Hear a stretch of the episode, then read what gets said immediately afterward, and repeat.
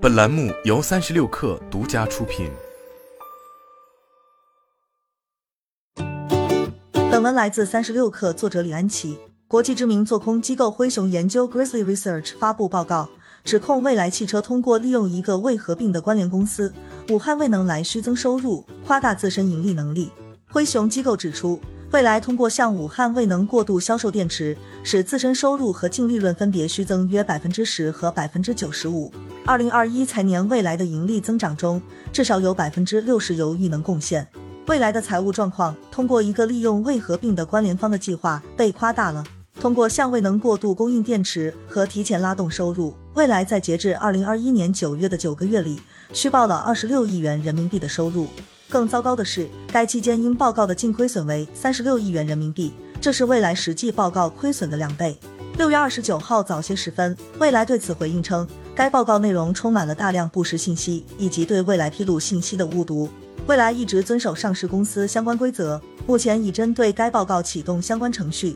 请关注后续公告。二十九号当天，未来在新加坡股市一度停牌，复牌后跌近百分之九，港股跌超百分之十。根据该做空报告，蔚来汽车凭借换电系统和电池租赁服务两个领域的投资，得以与中国主要电动公司区别开来。截至二零二二年六月，蔚来已经完成了超过七百六十万次的电池更换，并部署了超过九百八十一个电池更换站。到二零二二年底，这一数字将增长到一千三百个站。而换电业务直接由裕能管理。此前，二零二零年八月，未能由蔚来、政府、凯雷等联合成立，蔚来持有未能十九。百分之八的股份，未能的董事长沈斐、总经理陆荣华等均是蔚来汽车高管，但未能的电池来源是向蔚来汽车购买。灰熊指出，如果没有未能，未来的电池订阅业务大约需要七年时间才能产生全部的订阅收入，但有了未能，他们可以立即确认收入。换句话说，未来可以将大约七年的经常性收入提前并立即确认，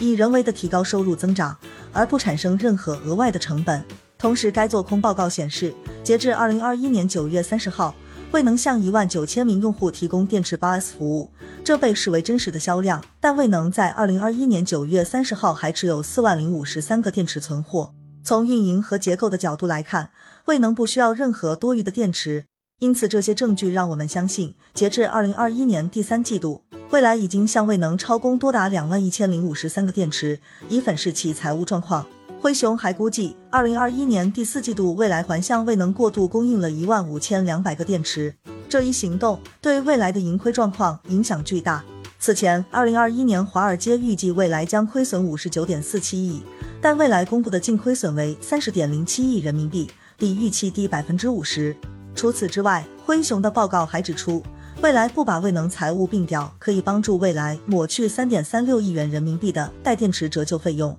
从而虚增公司利润。还有媒体报道，二零二零年未来在接受合肥市七十亿元人民币的注资时，未来与合肥市之间有一份对赌协议，其中包括一，未来中国在收到投资后的四十八个月内提交 IPO。并在六十个月内完成上市。股东要求未来或者李斌赎回公司股份，不能导致未来或未来中国的控制权发生变化。二、未来和未来中国的控股股东不应改变，如果改变，当地的政府将要求李斌回购所有股份。三、如果没有完成 IPO 或控股权发生变化，李斌就要回购未来中国的股份，赎回价格为合肥战略投资者的投资总额，并以年利率百分之八点五计算利息。四要求未来中国在二零二四年实现营收一千两百亿元。这项协议给未来带来了压力，并给未来的股东带来了重大风险。虽然只提到未来需要以百分之八点五的利率从地方政府手中回购，但私下可能还有更多条款，